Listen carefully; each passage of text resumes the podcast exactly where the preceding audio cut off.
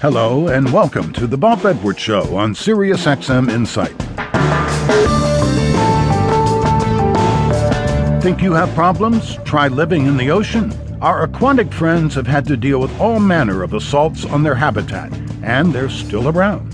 Marine ecologist Rafe Sagarin studies their adaptations and says there are lessons for us humans. The challenge doesn't have to be out to every American or everyone in the world, it can be just within your little office. Once you do that and start seeing successes, again, replicate and reward the successes. That creates the evolutionary drive, the selection that creates better solutions in the future. Sagarin is the author of Learning from the Octopus How Secrets from Nature Can Help Us Fight Terrorist Attacks, Natural Disasters, and Disease. But first, once upon a time, we used to be able to make things, and when they broke down, we knew how to fix them. Somewhere along the way, we lost a wide variety of useful skills, or technology got too complicated for us and we surrendered to the specialists. My guest today is Mark Frauenfelder, who wants us to re engage with the physical world. He's written about the new do it yourself movement and its promise to reinvigorate traditional American values such as resourcefulness, creativity, and thrift. Hominids have been on the earth for, you know, 5 to 7 million years and for over 99% of the time, we've survived by making our own tools and, and clothing, cookware, shelter, uh, musical instruments.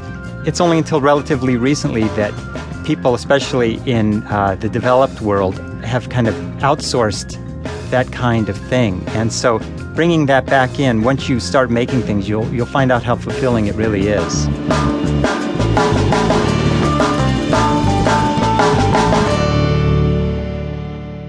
Corporations want us to buy their stuff, so they create advertisements that make us believe their product is the key to happiness. Author Mark Frauenfelder has a different idea. He believes that the true value of worldly possessions is only realized if you create, alter, or repair them with your own two hands. Frauenfelder is the author of Made by Hand Searching for Meaning in a Throwaway World. The principles he writes about are loosely defined as do it yourself or DIY. I asked Mark Frauenfelder what DIY means to him.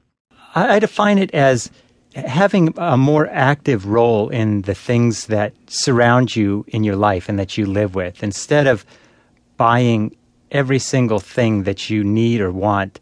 Having a role in making, modifying, and repairing those things uh, is what I would say do it yourself is. But why DIY when you can HAP, hire a professional? It'll be faster and better and usually cheaper.